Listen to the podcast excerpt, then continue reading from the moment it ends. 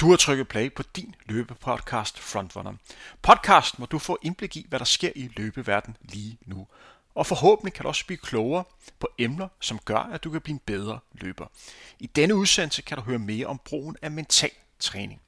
Udsendelsen er bragt i samarbejde med vores partner Saucony. Undervejs vil du også kunne høre et sponsoreret element fra netop Saucony. I dag kan du glæde dig til at høre mere om en opdatering på en meget populær trailsko. Tak fordi du lytter med.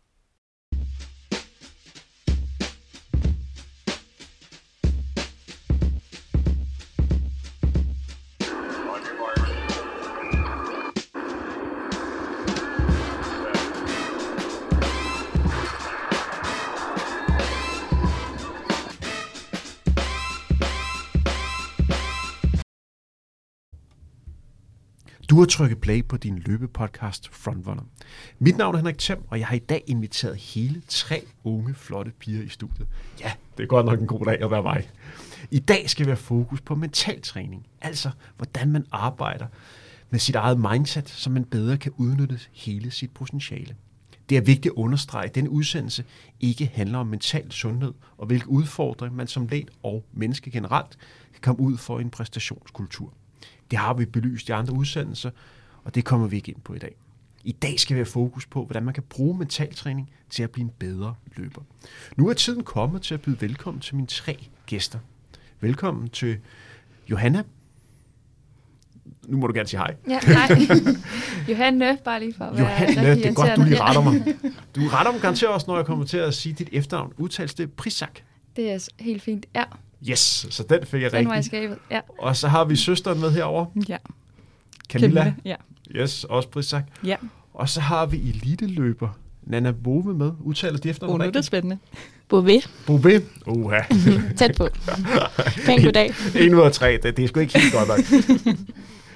og du er jo dansk mester for 2021, så du er forsvarende dansk mester på 10.000 meter.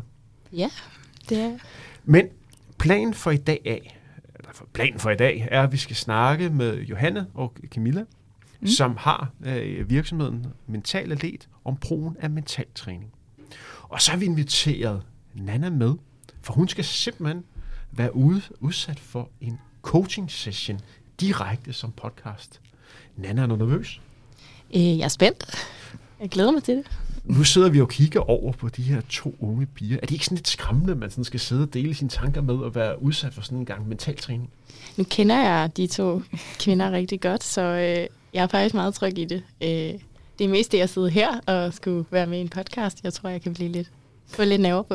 Indtil videre er det primært studieverden, som er kommet dårligt fra start. I har klaret det helt fantastisk. Men en ting, som vi lige skal have fokus på, før vi går i gang med dagens første store emne, altså det her mentaltræning, det er, alle jer tre, I har jo lige været i Berlin og løb halvmarathon.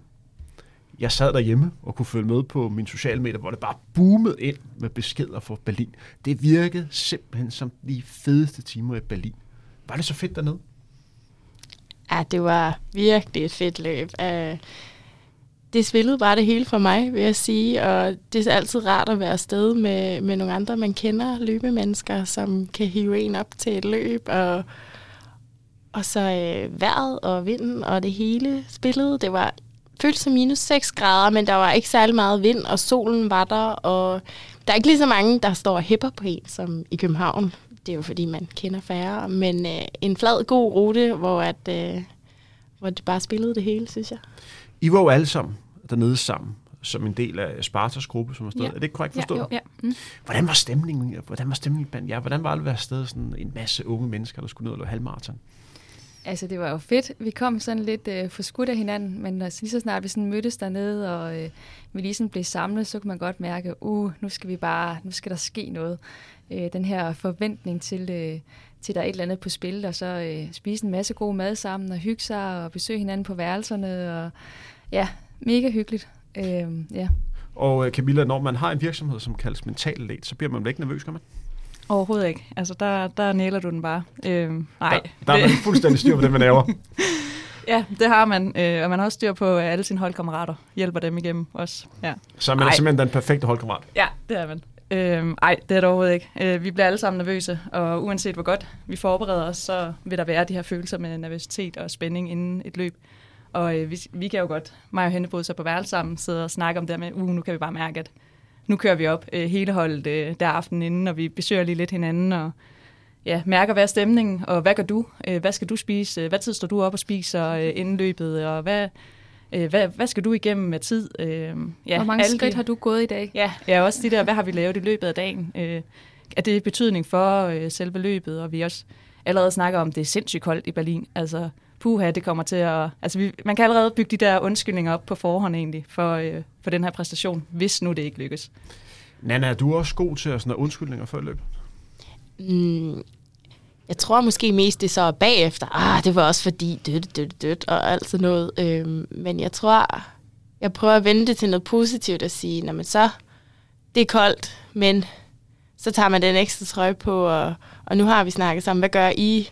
Jamen, så gør vi det her, og så går det. Øh, fordi jeg tror, hvis jeg har undskyldninger før et løb, så tror jeg, jeg kan blive mere nervøs, eller mere spændt, eller tænke mere over tingene, hvor at, så må jeg lige tænke tanken, og så må jeg gøre noget ved det, og så lade den falde lidt til jorden, tror jeg. En ting, som vi også lige skal have fokus på, mm. det er jo, at Berlin halvmarathon er jo tilbage igen i, i fuld setup. Løbet blev aflyst i, øh, i 2020, så blev det afviklet i efteråret 2021, men en reduceret udgave. Det blev af, øh, afviklet i slutningen af august. Og nu er der altså tilbage igen med de her 40-50.000 mennesker. Der er virkelig mange, der er med i, i selve løbet, og så også folk, der, der står hæpper.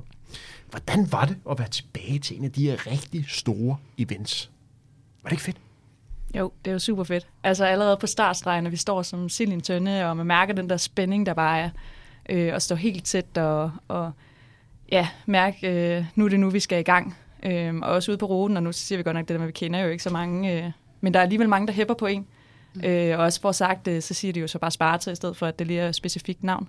Men øh, der er super mange øh, hæpper, og også, øh, ja særligt snakker vi jo om det her med, øh, altså underholdning undervejs er jo lidt anderledes også end, øh, end den københavnske, hvor det er måske også øh, mange DJ's og så videre. Her der kører vi meget øh, trompet. Var der meget øh, trompet undervejs i Berlin Halmarsen? det hedder. Meget hornmusik. Tiroler, ja. ja. det ved ikke, men altså, det var en god, god uh, Berliner-stemning, vi fik Det kan også noget. ja, det kunne bestemt noget. Nogle gange tog de sådan, ah, men altså, ja, man kan komme ind i et mood i det også. Det er i hvert fald en, det er fedt at opleve også, at man er i udlandet og løbe et andet løb end Københavns. En ting, som jeg faktisk har overvejet i forbindelse med de her store halvmarathonløb igen, det er jo, altså corona har jo medført meget skidt med sig, men det har også gjort, at man har glemt sådan nogle nat- naturlige ting, som det der med at stå sådan en kæmpe stor startfelt, hvor der lige pludselig står mange mennesker. Man er jo vant til, at man har det bedst med lidt afstand til folk. Mm. Hvordan var det lige pludselig at stå sådan en stor felt igen med rigtig mange mennesker omkring sig? Var det, det virker det helt naturligt? Jeg vil sige, jeg har faktisk lige været i uh, Tanzania i to og en halv måned, hvor corona ikke er en ting. så ja, det var faktisk okay for mig at stå tæt på andre. Uh, jeg tror, jeg tænker over det, der kommer over målstrengen, at man skulle lidt hurtigere videre. Uh, det er nok stadig for ja, at have maske på, det har vi jo hjemme i Danmark her. Men ellers så det var fint nok, synes jeg. Ja, for vi skal lige nævne, at I havde maske på før løbet, ikke? Jo, det havde vi nemlig. Øh, og det var sådan øh, ja, lidt mærkeligt at stå der. Jeg tror også, der de fleste spæd den lidt før, end man måske burde. Eller end hvad retningslinjerne måske var i hvert fald. Men øh, ja, altså der er jo også bare noget i lige at blive ramt af lidt spyt og snot, når man står derinde. og øh, ja, det, øh, det jo det fede. Eller sådan den der stemning ved at stå samlet der og Ja, så ham ved siden af, han sender lige en snot ud, men det tager man ikke så tungt det, og altså, det er jo også en uh, ja, corona-ting, der er helt... Ja. Vi parkerer lige Berlin Halmarathon, mm. og så skal vi have fokus på, hvad vi hver især er fascineret af ved løb. Så vi tager lige en hurtig runde rundt omkring bordet. Vil du starte? Ja, det vil jeg gerne. Øhm, jamen for mig så nok den der øh, individuelle udvikling. Øh, hvis jeg har en periode i mit liv, hvor jeg har, øh, har brug for øh, ikke at gøre så meget ved mit løb, så kan jeg godt lige øh, stemple ud øh, og stemple ind i nogle andre ting. Øhm, og så er der ikke sådan, at jeg bliver øh, sat af et hold, eller der er nogle andre, der er afhængige af mig. Øh, så det er i hvert fald noget af det, jeg sådan, synes er fedt, og nu har jeg sådan løbet i klub i hvert fald i, øh, i 10 år, sådan, øh, brugt, lægget ret meget øh, energi i det. Øh, men så også det der med, når jeg så har tiden til det, og så virkelig sådan kunne gå all in, og, øh, og det der med at komme ned til træningen, øh, og det er bare det fedeste. Man skal måske lige øh, hive sig selv derned, fordi man kommer fra en øh, arbejdsdag, hvor der har været knald på. Men når man så først kommer derned, og når man står der i badet bagefter, og man skal ligge sig til at sove, og man næsten ikke kan sove, fordi det bare er det fedeste i hele verden, og man har måske kunne løbe lidt hurtigere på de intervaller, man, man plejer at løbe, øh, så er det jo bare øh, det fedeste, og man næsten heller ikke kan komme hjem ned fra klubben af, fordi at, øh, så skal man lige høre, hvordan han eller hun lige har løbet til det og det løb, og øh, ja, lige sådan catch up, det, øh, ja, det er bare for fedt. Skal vi gå videre til søster? Ja, ja. Øh, men det er egentlig mange af de, øh, de samme ting. Øh, jeg kommer øh, mere fra øh, fodboldverdenen. Jeg har spillet meget fodbold. Øh, så det er ikke, jeg har ikke været i løbeverdenen så lang tid, måske en 3-4 år. Øh, og der kan jeg jo godt mærke det der med, at, at jeg synes, det var sindssygt fedt, det der med, at det, kun, altså det er dig selv, der kan optimere hele tiden. Øh, det er dig selv, der kan lave øh, dine ændringer øh, i dit løb. Øh, hvordan du skal træne, og hvor meget du lægger i det. Øh, så den her også fascination af, at man sådan kan presse, altså presse sin krop og ændre sin krop til at være, okay, nu skal jeg være løber, eller sådan, øh, hvad, hvad er fordelen i det? Øh, så det er også det der med, at man ja, har et helt andet øh, udviklingspotentiale, hvor du egentlig er herre over det selv, eller altså, i noget af vejen i hvert fald. Øh, men ja, helt klart det der med, at altså, det har også gjort meget for mig, at jeg løber ned i klubben, øh, at jeg møder op til træning og har et fællesskab omkring det. Øh, ja, og den der følelse bagefter, som Johanne også beskriver, det er, det er nok det, der driver en langt hen ad vejen. Og også særligt efter et løb som Berlin Halmarathon, at man, ja, det er det, der øh, er hele målet med ens øh, sure træning, at man står op søndag morgen klokken 7 for at løbe øh, en regnværsdag i februar. Ja. Altså det er, jo, øh, det er jo nærmest blevet sagt, men at jeg elsker det der med at kunne presse sin krop. Se, hvad den kan, og se, hvordan den kan presses endnu mere. Øhm, og det er jo ja, en individuel, øh, et individuelt arbejde, man lægger i at kunne være den bedste jeg til og den bedste løber. Men at man kan gøre det på baggrund af at være mega social og have sine venner med i det og bruge dem, det synes jeg er virkelig fedt. Inden vi skal have fokus på brugen af mentaltræning, så skal vi lige, lige have en lille præsentation af dig, Nana. Og så bliver vi simpelthen lige nødt til at høre lidt mere om, hvordan det er at være dansk mester på 10.000 meter. Så mange danske mester er der jo trods alt ikke. Nu må du lige rette mig. Men jeg har læst frem til, at du har en personrekord på lige over 17 minutter på 5.000 meter. Øhm, ja, inde på banen, inde så på har banen. jeg løbet 17.07. Øh, ude på landevej har jeg løbet 16.56. Skal vi så ikke tage udgangspunkt ude på landevej? jo, gerne. tak. jeg har trods alt været så meget i løbegame, at det lyder lidt bedre at sige 16 højt i stedet for 17. Ja, præcis. Enig. Og så har du dit halvmaratonløb i, i Berlin. Var det dit første halvmaratonløb? Jeg løb uh, Copenhagen Half her i september sidste år, uh, som var det første rigtige løb, hvor jeg siger, jeg var med som, altså hvor det var ægte konkurrence for mig, efter jeg begyndte at løbe i Sparta, så var det det første. Um, så ja.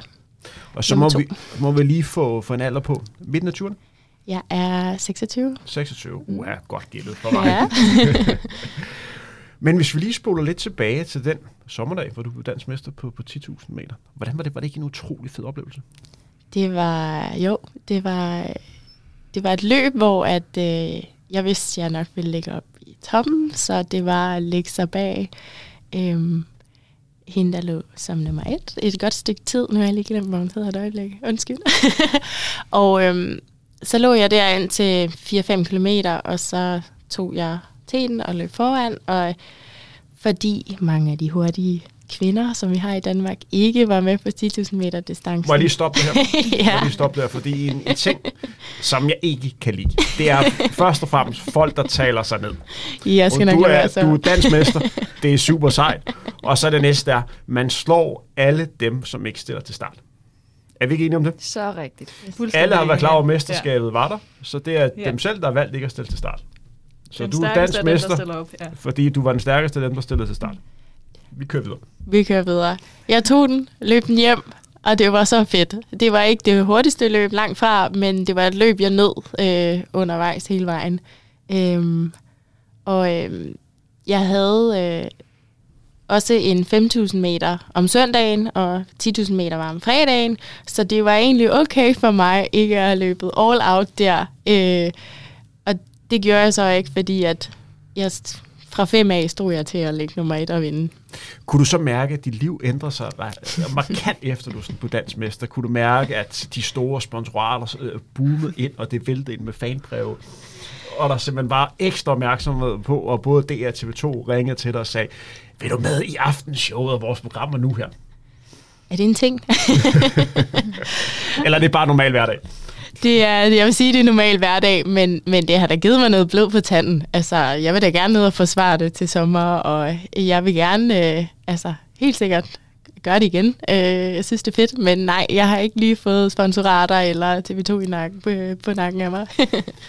Nana, nu kommer fokus lidt på de, de to unge damer, der sidder over foran os, for vi skal lige have sådan en overordnet snak omkring mentaltræning, og så kommer vi tilbage til dig. Mm. Vi holder lige en pause i dagens udsendelse for at komme med en besked fra vores partner på denne udsendelse, Saucony. For de har netop lanceret en ny, opdateret udgave af deres meget populære trailsko Peregrini 12. Og det er altså en trailsko, som passer både motionisten, der ønsker at løbe i terrænet, og den hardcore rutinerede trailløber. Vi snakker om Sauconys absolute mest solgte og efterspurgte trailsko, og det er med god grund.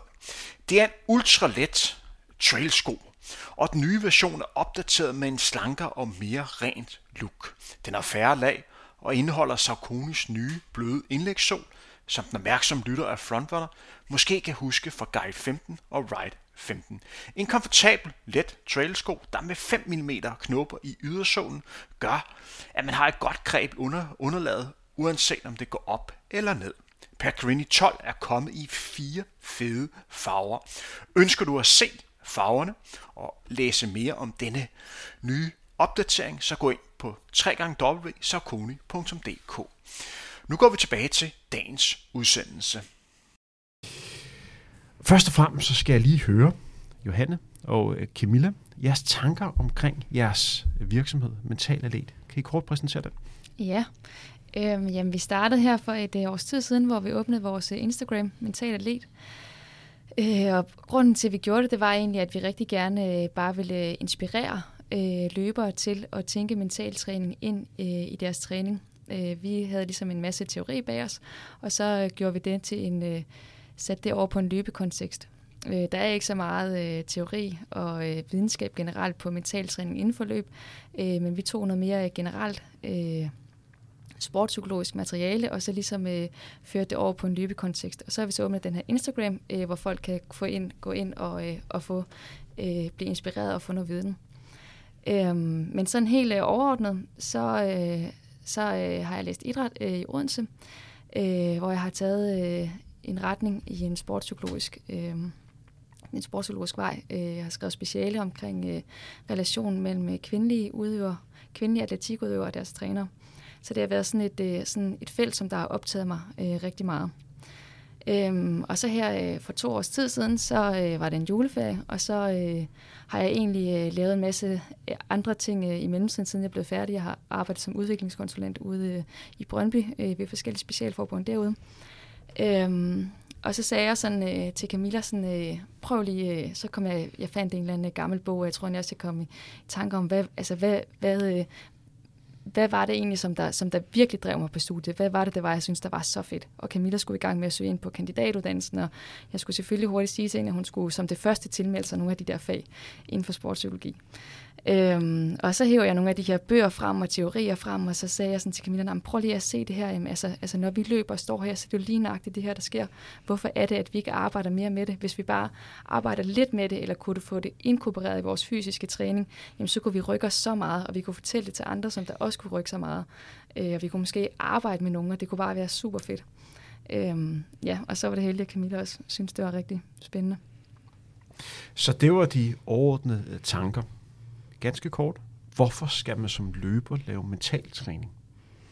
Jamen det skal man jo, øh, hvis man gerne vil forbedre sig og udvikle sig. Øhm, og det her med at kunne håndtere nogle af de udfordringer, som man møder som løber og under sine præstationer.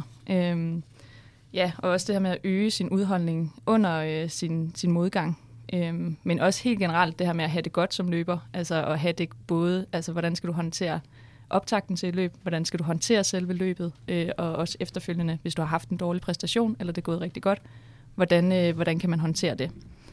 Øhm, ja, og så ved vi bare det her med, at ja, når vi skal lære, altså levere en præstation, som vi har øh, meget bag, eller vi sådan, øh, ja, øh, hvad hedder det, gerne vil gøre det godt, og det har vi jo typisk, fordi vi har lagt rigtig meget træning bag, øh, så ved man også bare, at der kommer det her pres på skuldrene, at der er den her præstation, man gerne vil, og forventninger til det. Øh, som vi også snakker om, det her med, at man kunne mærke optakten til Berlin Halmarathon, hvordan det bare ændrer sig, og også ved startstregen.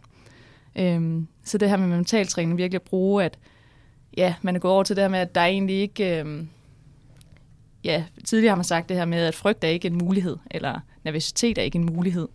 Øhm, men så gå over og sige det her med, at ja, det er ikke at have det, det er ikke en mulighed. Altså, du er nervøs, du bliver øh, bekymret for, går det nu godt? Der vil være den her tvivl, øh, inden du stiller til start. Øhm, så for at arbejde med det, øhm, og for at, at, at udvikle sig. Og det er også det her med, at man er jo sådan, at ja, mentale, stærke idrætsudøvere, det har man jo altid været sådan, at ja, altså de, at de ikke er bange, eller de ikke de har altid høj selvtillid, øhm, og de, de er stærke til at præstere. Øhm, ja, og det, det ved man jo godt nu, at det er ikke sandt. Altså alle, de kan træne og håndtere deres følelser og tanker øh, inden et løb og under et løb. Så det er ikke et, altså, det er ikke et karaktertræk, man har. Det er noget, man kan træne. Så vi siger, ganske kort fik, eller ikke ganske kort, for det er jo et rimelig stort spørgsmål, men vi siger, meget, på meget få ord skulle beskrive, hvad mentaltræning er. Hvad vil I så sige? Hvis vi sådan helt kort skal sige, hvad det er, så er det øh, evnen til øh, at træne og, øh, og kunne holde fokus. Altså nu bedre du er til at holde fokus på dit mål, øh, nu mere øh, mental styrke kan du, øh, har du. Nu kommer jeg til at lyde som en meget, meget gammel mand. Kom Men jeg har jo været en del af det her løbegame i en del år. Første gang, jeg sådan var en del af det, var i sådan slutning af 90'erne, så op igennem 0'erne, så 10'erne, så frem i, i 20'erne. De første, de første del år, det der hed mentaltræning, var slet ikke noget, som man havde fokus på. Man var godt klar over, at det eksisterede, mm-hmm. men det var ikke rigtig noget, man brugte tid på. De sidste par år, hvor jeg var eliteaktiv, var der noget, hvor jeg begyndte at være klar over, at det her, det betyder nok lidt mere, end man sådan umiddelbart øh, tror. Det er lidt ledende spørgsmål, mm-hmm. fordi jeg har lidt selv svaret på det. Mm-hmm. Men undervurderer man lidt betydningen af mental træning som løber? Helt sikkert. Eller man ved jo i hvert fald, at, øh, altså, at, at øh, al forskning siger, at, øh, at det er noget, man kan træne. Øh, så, altså, så, så hvis du gerne vil blive den allerbedste løber, som du kan blive, øh, og du ikke træner mental træning, så, øh, ja, så undervurderer man det. Hvis vi skal sådan være helt konkrete, og I skal sådan overvise en kommende kli- klient over, mm. hvad effekten af at bruge tid på mental træning, hvorfor man skal investere Mm. penge ja. og tid i brugen af mental træning. Ja. Hvad er det, man som løber kan få med sig? Mm. Hvis man har en skade i foden, så går man typisk med handler for at få den her øh, fod i orden. Mm. Hvad kan man bruge jer til, for Ja. at være helt konkret? Altså helt konkret, så kan vi, du bruge os til at få brudt øh, nogle, øh, nogle, nogle uhensigtsmæssige mønstre. Øh, du måske gang på gang øh, bliver ved med øh, at løbe en maraton, og når du så kommer ud på, på, øh, på 30 km, så er der et eller andet inde i dig, som der siger, øh, nu kan jeg ikke mere, nu stopper jeg. Men, men rent, øh, rent fysiologisk, så har du måske fået, fået, fået lavet, øh, lavet nogle målinger, eller du ved ud fra din træning, at du i princippet sagtens vi kunne løbe længere end 30 km. Men der er et eller andet inde i dig, som der siger, nu kan jeg ikke mere, nu stopper jeg. Øhm, ja, så det er det her med, øh, at vi kan hjælpe med at få, øh, at få brudt nogle, øh, nogle, nogle uhensigtsmæssige nogle uhensigtsmæssige øh, handlinger, så man ligesom kommer i, øh, i retningen af, hvad det er, øh, man som løber gerne vil opnå, altså at man, at man kommer i retning af ens mål, frem for at, øh, at lave nogle handlinger, som man måske får en eller anden sådan, øh, sådan her, her og nu belønning af. Eksempelvis det her med, hvis man stopper ude ved 30 km på på et, et maraton, så er det jo mega rart, at man stopper, øh, og, og, og så kan man stå der, og, øh, og der er en eller anden, øh, eller lige sådan, lige, lige sådan her og nu belønning, man får af det. Men så går der jo typisk lige fem minutter, og så punker man sig selv oven i hovedet, og hvor var det dumt, og ej, nu står jeg her igen for mit fjerde maraton, og jeg er igen gået ud, og hvor er du dum, og øh, man får måske en masse sådan negative tanker, at det er bare ens krop, der ikke kan. Så kan vi gå ind øh, og hjælpe med at få, at, at, at, at få lavet om på den her handling, og få, øh, at, at, at få sat øh, mere, mere øh, øh, system i tankerne, øh, så du næste gang bliver i stand til øh, at handle i overensstemmelse øh, med, med dit mål og dit fokus. Men man ved egentlig, må jeg hurtigt lige? Ja. Selvfølgelig. Øh, det her med, at der er egentlig, øh, altså 80% af de fejl, der bliver begået i sport, det er typisk faktisk mentale øh, fejl, øh, stillinger, der sker. Øh, men det her med, at, øh, ja, at når du sådan har måske øh, gået ud fra det her maraton, så, øh, så, så kommer du tilbage og tænker, jeg skal fandme bare træne. Altså, jeg skal bare øh, ned og lave de her hårde intervaller, at nu skal jeg bare rykke, øh, så man straffer sig selv ved at lave noget mere fysisk træning. Øhm, og fejlen kan måske egentlig skyldes, at der er nogle mentale udfordringer. Så det her med, at man burde egentlig gå øh, hjem og også træne den mentale træning frem til næste gang. Så det er ikke kun din fysiske form, der, eller at du har spist noget forkert op til, eller du ikke har fået nok søvn. Der er mange andre, eller nogle mentale men, øh, hvad hedder det, faktorer, som også har betydning for dit løb. Hvis man er vant til at være med i løbeverden mm. og ved, hvad der foregår, og lad os sige, at man går ned på en messe før et maratonløb, mm. så er der jo rigtig mange, der står og rigtig gerne vil sælge dig noget, hvor de står overbevist om, at du kan blive 5% mm. bedre med at tage de her sokker på. Hvis du spiser den energibar, så bliver du ikke træt efter 20 km, så flyver du afsted. Drik det her vand, det har noget dejligt sukker i. Så føler du en god fornemmelse hele vejen igennem. Hvis I får spørgsmål om, hvor mange procenter man kan rykke sig ved at have fuldstændig styr på øh, mental træning, hvad vil så sige? Og tør I love noget? Nej, det gør vi ikke. men men, øh, men øh, ja, vi, vi kan ikke sige, at der findes noget øh, specifikt procenttal på, at du forbedrer dig så meget. Men det skyldes også, at det er personer, vi arbejder med. Der er forskellige målsætninger, og der er forskellige metoder til, hvordan du håndterer din modgang. Øhm, og der er også øh, forskellige metoder til, hvad skal man så øve og træne. Men det vi ved, det er, at, øh, at forskningen i hvert fald viser, at du kan træne din hjerne. Og det er der lavet mange undersøgelser på, også i forhold til ja, sygdom og sådan noget, men at du kan faktisk øh, træne din hjerne i at holde fokus. Øhm, og når du kan holde det her fokus, så, øh, så er det med til at gøre dig mere mentalt stærk. Øhm, og når du bliver mere mentalt stærk, så står du også stærkere end din konkurrent næste gang. Og du står stærkere til, når du skal præstere. Øhm, så det her med, det kan være de altså, betydelige procenter, som egentlig gør, at du er den, der kommer stærkere over målet. Så hvis du kan håndtere dine udfordringer bedre undervejs, så står du langt stærkere end ham, der ikke kan. Hvis vi sådan snakker sådan generelt om brugen af mental træning, som jeg nævnte tidligere, så er min erfaring, at man har mere og mere fokus på det med arbejde med mentale, man for eksempel havde for, for 10 og 20 år siden. Kan man sige noget om, at, at man at det er endnu vigtigere som led i dag at have fokus på det? Eller har det hele tiden været nødvendigt, men du har bare ikke tænkt så meget over det tidligere?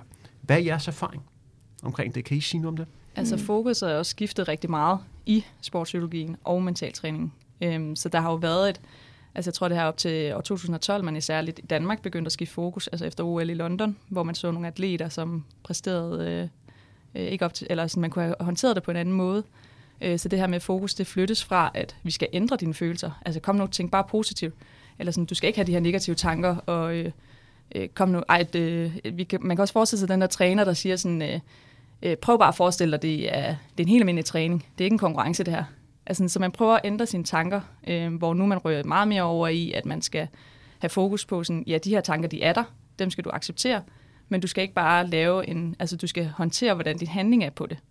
Øhm, så det her med, at, at det måske mere der fokus er, er flyttet sig igennem tiden men helt sikkert også, at der er kommet meget mere fokus på mental træning generelt i sportsverdenen. Øhm. Ja, man har jo kunne se, altså for eksempel noget som Darfis uddannelse, der er jo også kommet mere og mere, øh, og Team Danmarks uddannelse for den sags skyld også, øh, kom meget mere øh, fokus på det mentale. Øh, altså, altså hvor, øh, øh, hvor man måske øh, bare for 10 år siden havde, kun, havde, kun havde fokus på det mere tekniske og det fysiske øhm, så, er det, så, så er det her øh, mental træningselement kommet kom ind, at man, at man som træner også skal være den her coachende træner, og skal kunne øh, kun, kun nogle, øh, kun nogle, øh, nogle flere ting inden for det område her, og det stiller selvfølgelig også rigtig store krav til en træner, øh, og det er også nogle gange, øh, jeg er lidt sådan øh, unfair også øh, over for den her frivillige træner, som det jo de, i de fleste tilfælde er inden for øh, atletikverdenen, øh, at, øh, at, at ham eller hende skulle kunne alt, fordi at der også er en masse ja, fysiologisk selvfølgelig øh, at kunne opbygge det rigtige øh, træningsprogram og sådan noget. ting. Øhm, ja. Jeg synes, det er relevant også lidt at snakke om, hvad man som træner er forpligtet til her. For eksempel, hvis man er træner i en lokal atletikklub. Jeg kan fortælle, at hvis jeg sådan tænker tilbage på de trænere, som jeg har haft, når vi sådan går tilbage i, øh, hvad kan man sige, i nålerne og tierne, de første mange år, det med, hvordan du havde det, om du var nervøs. Det var ikke rigtig noget, som min træner brugte særlig meget kræfter på. Jeg husker tydeligt en træner, jeg havde sådan en del år igennem nullerne. Hans spørgsmål var altid, når jeg skulle snakke med ham, det var sådan lidt, Henrik, hvor mange kilometer løb på ugen? Og så sagde jeg et antal. Hvor hurtigt har løbet på de kilometer? Mm-hmm. Okay. Det tredje spørgsmål, hvor meget vejer du?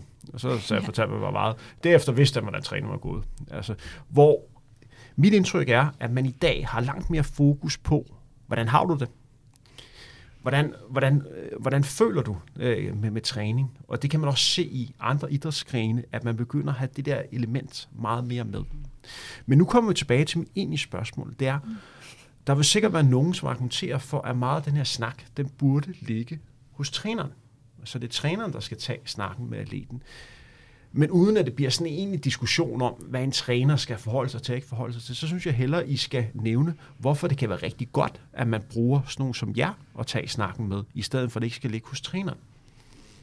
Kan I sætte et ord på det? Ja, helt sikkert. Altså tit så kan det måske også være, øh, uden at vi jo øh, er uddannet psykologer, skal vi også lige huske at sige. Øh, så hvis der kommer øh, folk, øh, hvor, hvor der er noget, som der ligger øh, rigtig dybt, måske nogle ting, der er sket i barndommen eller så videre, så sender vi dem øh, selvfølgelig videre til øh, nogle psykologer. Men det kan jo være rigtig godt det her med øh, øh, at komme øh, og, og øh, og, øh, og, og snakke med os, øh, fordi vi er jo øh, typisk uden for, uden for den her øh, øh kontekst, øh, så man kan sige øh, hvad som helst. Øhm, ja, øh, også det her med, hvis man har nogle issues med, med sin træner, så kan det også være rigtig svært øh, at, og, øh, at komme til træneren øh, og, øh, og sige de her ting. Og også, det er også nogle af de ting, som jeg også kiggede på, da jeg skrev speciale, øh, at især øh, som pige, øh, der har man typisk en, øh, en, øh, en øh, en mandlig træner. Øh, og det er ikke fordi, at der ikke er nogen øh, øh mandlige træner, som der kan snakke med piger overhovedet. Det er, ikke, øh, det er slet ikke det. Der er rigtig mange super dygtige, øh, både mandlige og kvindelige træner, som der er dygtige til øh, at snakke med folk. Men der er en eller anden, øh, som du også sådan selv nævner her, Henrik, øh, et eller andet med, at, øh, at øh, at fokus kommer hurtigt til at ligge på noget, som der er ret konkret. Hvor mange kilometer har du løbet? Hvad vejer du? Og så videre. Nogle af de der ting, som der du siger. Øh, hvor de her ting, som der er sådan lidt mere fluffy og måske sådan svære at forstå, øh, øh, at ja, det kan være svært at komme til en træner med. Camilla, kan du sætte lidt ord på de typiske problemstillinger, I bliver udsat for? Mm. Jeg går ud fra, at det er meget det samme, der sådan går igen. Ja, ja jamen, det er det jo. Øhm, det er jo typisk det her med, at man øh, har en eller anden udfordring i forhold til sit løb. Øh, og det kan jo typisk være, øh, vi har mange, som er nervøse op til en præstation. Øhm, og det, det har jo konsekvenser for dem, fordi at det også kommer til at udtrykke sig fysisk. Altså du får ondt i maven, øh, du skal tisse, du har mega høj puls. Øh, og det kan jo få en i nogle tanker helt ude, at øh, du kan ikke præstere, eller du kan ikke, fordi at det, det, ja, du har bare ondt i maven. Øh. Men det kan også lige så vel være øh, det her med at, at presse sig selv i selve situationen. Altså, hvordan bliver du ved med at være i den her smerte, som det jo er, hvis du skal løbe en rigtig god tid øh, på et 5.000 meter for eksempel, eller 10.000 meter. Øh, hvordan, hvordan kan du håndtere at være i den her øh, øh, ja, ulidelige, eller det her ubehag, øh, og så stadigvæk kunne fortsætte med at løbe. Øh, det er også en meget øh, klassisk problemstilling. Også det her med, at folk, der går ud af løb, øh, at det, øh, du hver gang ja, ved de her 30 km ved, ved maraton, øh, der opstår nogle problemer, og du egentlig enten sætter dit pace ned og siger, at det, ja, det blev heller ikke den her gang, eller så går du helt ud af løbet. Og så er det jo så efterreaktionen også, øh, man så kan arbejde med. Det er farligt at udgå i løb. Det er farligt, ja. Men det er en, det er en større snak. Ja. Kan man sætte lidt ord på, undskyld mit sprog, for det lyder lidt forkert, men den typiske kunde, går der nogle træk igennem hos den uh, atlet, som henvender sig til jer? Ja, det er jo typisk øh, en, der gerne vil mere med sit løb. Øh, en, der vil steppe videre. En, der måske også har optimeret på sin øh, træning og på sin kost og sin søvn. Og nu er det niveauet over. Øh, og også en, der gerne vil udnytte sit fulde potentiale øh, inden for løb. Øh, ja, en, der øh, gerne vil øh, nørde lidt videre ned i sin træning. Øh, og så er det jo også typisk en, som har en udfordring. Og det er, øh, det er vi jo ikke ked af, men altså, øh, det vil også være rigtig fedt, hvis folk egentlig øh, begynder at træne det inden, øh, som sådan det forebyggende, eller man kan jo egentlig øh, præstationsoptimere, i stedet for øh, at altid at behandle. Øh, så man egentlig kan få, øh, få effekt af det, inden man når til, at man har en udfordring. Kan alle få effekt af og øh, benytte sig af mental træning? Jeg vil som siger, at jeg har en far, som er en ivrig løber. Han har et dårligt knæ, så det er ikke så mange kilometer, han kan holde til, men han elsker at øh, komme ned på banen og tage sin piksko på og løbe nogle, øh, nogle korte intervaller. Han fylder 71 her til sommer. Vil han kunne få brug af at lave mentaltræning mere? Helt sikkert. Vi vil elske at arbejde med ham, så han skal være så velkommen. Øhm, altså ja, altså, det, altså uanset øh, alder og niveau, øh, så, så kan man øh, få, øh, få udbytte af det. Altså du lige meget, øh, hvor god eller hvor dårlig du er, så, så, så kommer du hele tiden til øh, at lade dig rive med af dine tanker og følelser, så du gør et eller andet, som der ikke er særlig hensigtsmæssigt for dig. Så selvom man er øh, 71 og er en erfaren løber, så kommer han måske også til gang på gang at gøre nogle ting, øh, som, hvor der i hvert fald måske vil være en eller anden ting, som der vil være bedre for ham at gøre, eller en eller anden udfordring, der han har, som han har svært ved øh, at, få, øh, at få styr på. Øh, så ja, helt sikkert. Vi er nået til del 2 af dagens udsendelse. Det er her, hvor vi langsomt begynder at blive lidt mere konkret. Mm. Det var ikke lang tid, for vi igen skal høre noget til Nana. Nana, alle der stadigvæk, kan du lige sige hej, så vores lytter er sikre på, at du stadig er med, så det ikke er faldet i søvn? Hej, hej, ja, hej du. du skal lige vente fem minutter til, så skal vi nok komme til at have lidt mere fokus på dig. det er så godt. Men nu skal vi lidt snakke om nogle konkrete øvelser, man som løber kan benytte sig af, hvis man for eksempelvis træner op imod Copenhagen Marathon, som forhåbentlig bliver afviklet igen her om fem ugers tid efter to år uden nogen maratonløb. Så fedt. Mm. Men der kan jo være nogle løbere, der står i en situation nu her, hvor de begynder at blive lidt smånervøse. Har I nogle konkrete råd til de her personer, hvordan de selv kan arbejde med mentaltræning? Ja, altså vi vil jo lige starte med at sige også, at altså, jo mere man gør, jo, jo mere udbytte får man. Øhm, så, øh, så det er bare med at sætte ind nu. Nu er der fem uger til. Øhm, men også det her med at, at starte med, at, og man, når man skal i gang med at mental træne, så start med noget, som ligger måske uden for dit løb. Øh, fordi du kan ikke starte, vi kan, du kan ikke starte til maraton og så tænke, nu mental træner jeg, eller nu, øh, nu håndterer jeg de her situationer anderledes. Fordi når du er presset, så, så har du ikke energi eller overskud til lige pludselig at lave nogle automatiske handlinger om. Så vi skal starte nu, og man skal starte med at måske øh, mentalt træne med noget, som ikke handler om løb. Øh, og det kommer vi med nogle eksempler på. Men så kan man så senere så overføre det til sit løb, til sin træning, og så til sidst, så skulle det gerne ligge så meget i en, at man egentlig bare automatisk har det med, når man skal konkurrere. Øhm, helt til at starte med, så skal man jo have styr på sin målsætning og sin gameplan. Det er en del af mentaltræningen. Hvilke pace skal du løbe? Hvad skal din sluttid være? Hvordan kommer du hen til det? Øh, hvornår skal du tage energi? Fordi det kan også være en, altså det er jo meget simpel ting, men at du sådan allerede, øh, så kan man allerede sådan 500 meter begynde at overveje, om skal jeg bruge energi, skal jeg ikke tage det, skal jeg tage det, skal jeg løbe ind i den her mængde eller ej. Så du bruger en hel masse unødvendig energi, som du egentlig kunne bruge på dit løb. Øhm, så hvis du ved, nej, jeg skal ikke tage energi ved det her, løb videre, og så skal du heller ikke bagefter tænke, skulle jeg have brugt det, eller skulle jeg ikke have brugt det? Fordi du har allerede lagt din plan. Øhm, så bare planlæg alle de øh, små detaljer, du nu kan gøre, for at du ved, at sådan her gennemfører mit løb på bedst mulig vis. Mm. Og så stå ved din plan. Eller, ja. Ja, så kan du måske sådan dagen før, øh, eller ugen op før, øh, eller, altså måske begynde at øve det øh, allerede nu, øh, visualisere, hvordan, øh, hvordan vil du gerne løbe det her maraton, øh, og at der højst sandsynligt kommer til at komme nogle kriser undervejs, så du allerede nu ved, at øh, okay, øh, ude ved et eller andet øh, antal kilometer, der kommer jeg helt sikkert, der er det helt sikkert nogle af de her tanker, der, som, som der kommer til øh, at fylde mit hoved. Men hvis du allerede kan forberede dig nu på, at ude ved et eller andet x antal kilometer, der sker der det her for mig, øh, jamen så kan, så kan du ligesom øh, forberede dig på det. Øh, og et rigtig godt eksempel, øh, nu håber jeg det er okay, Camilla, jeg lige jeg bruger det, men øh, her til, øh, til Berlin halvmarathon, øh, der gjorde vi det faktisk aftenen før, øh, Camilla og jeg, hvor vi lige, øh, vi, vi har selv så nørdet, at vi øh, indtaget, ind, ind, indtalt en, øh, en, øh, en podcast øh, i, øh, i forhold til, øh, inden, inden vi skulle ud og løbe. Altså en visualisering? På, ja, en ja. visualiseringsøvelse. Øh, så man kunne simpelthen høre jer hele vejen igennem udsendelsen.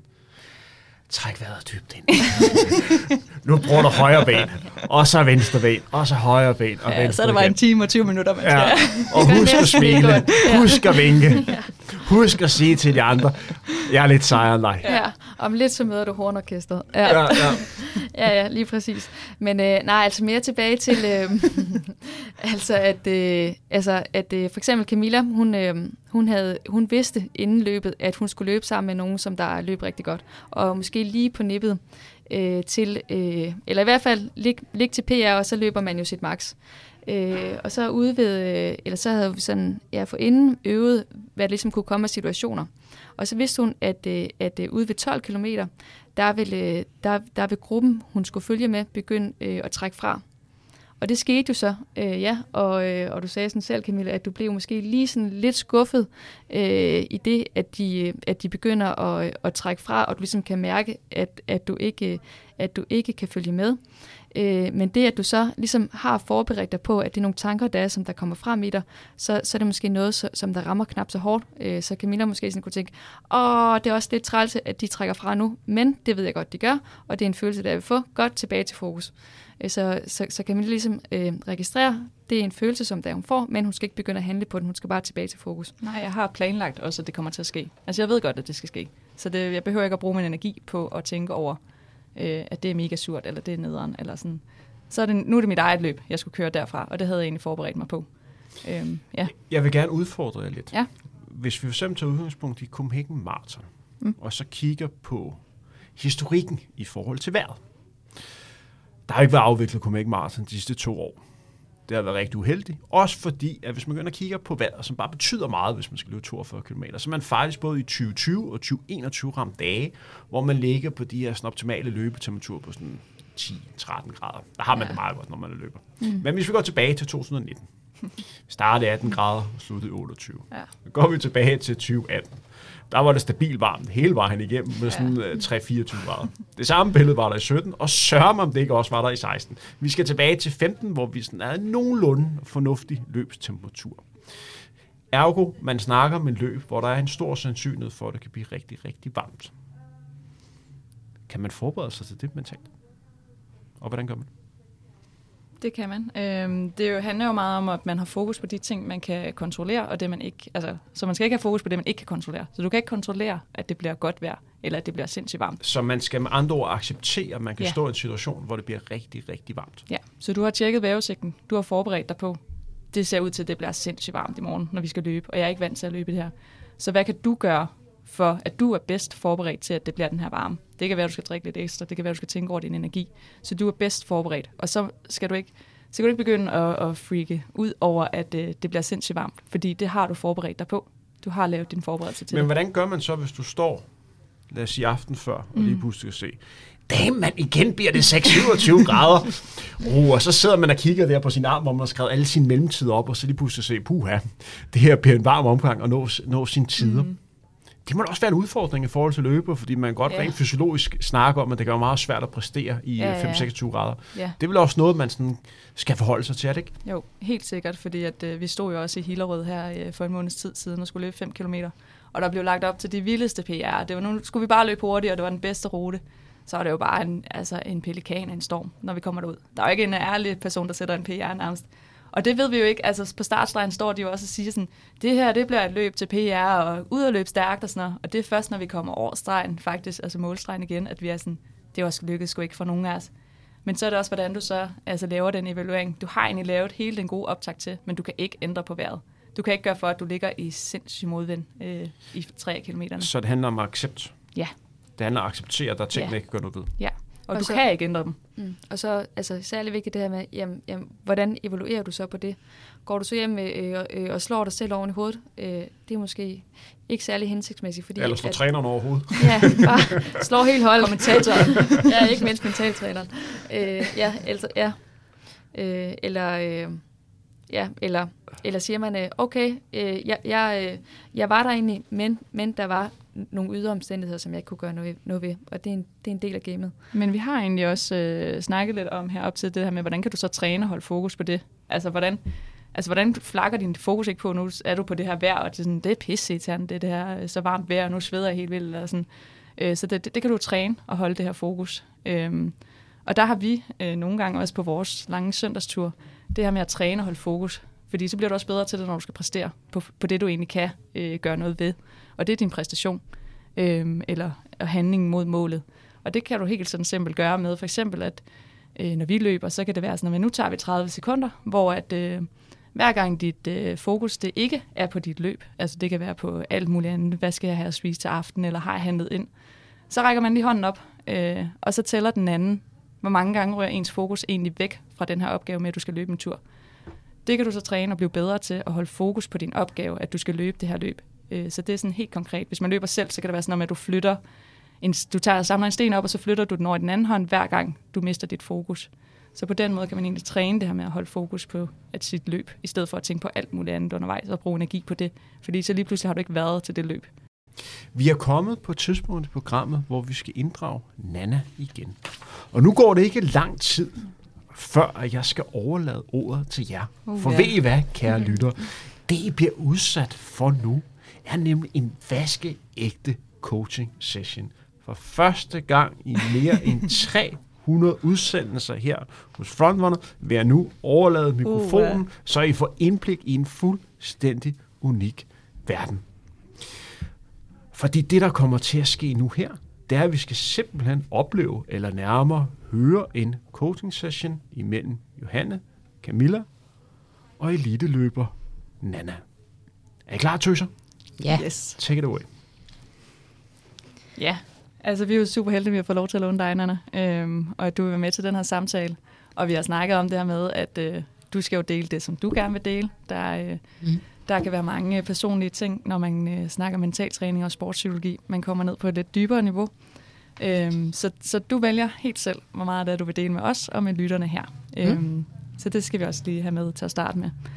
Og så skal vi også sige, at vi kender dig jo rigtig godt, øh, og vi løber sammen øh, på hold. Øh, Ja, men at du også lige måske lige får lov til at præsentere dig selv lidt. Altså, hvor lang tid har du løbet, og ja, hvad, hvad, hvorfor løber du?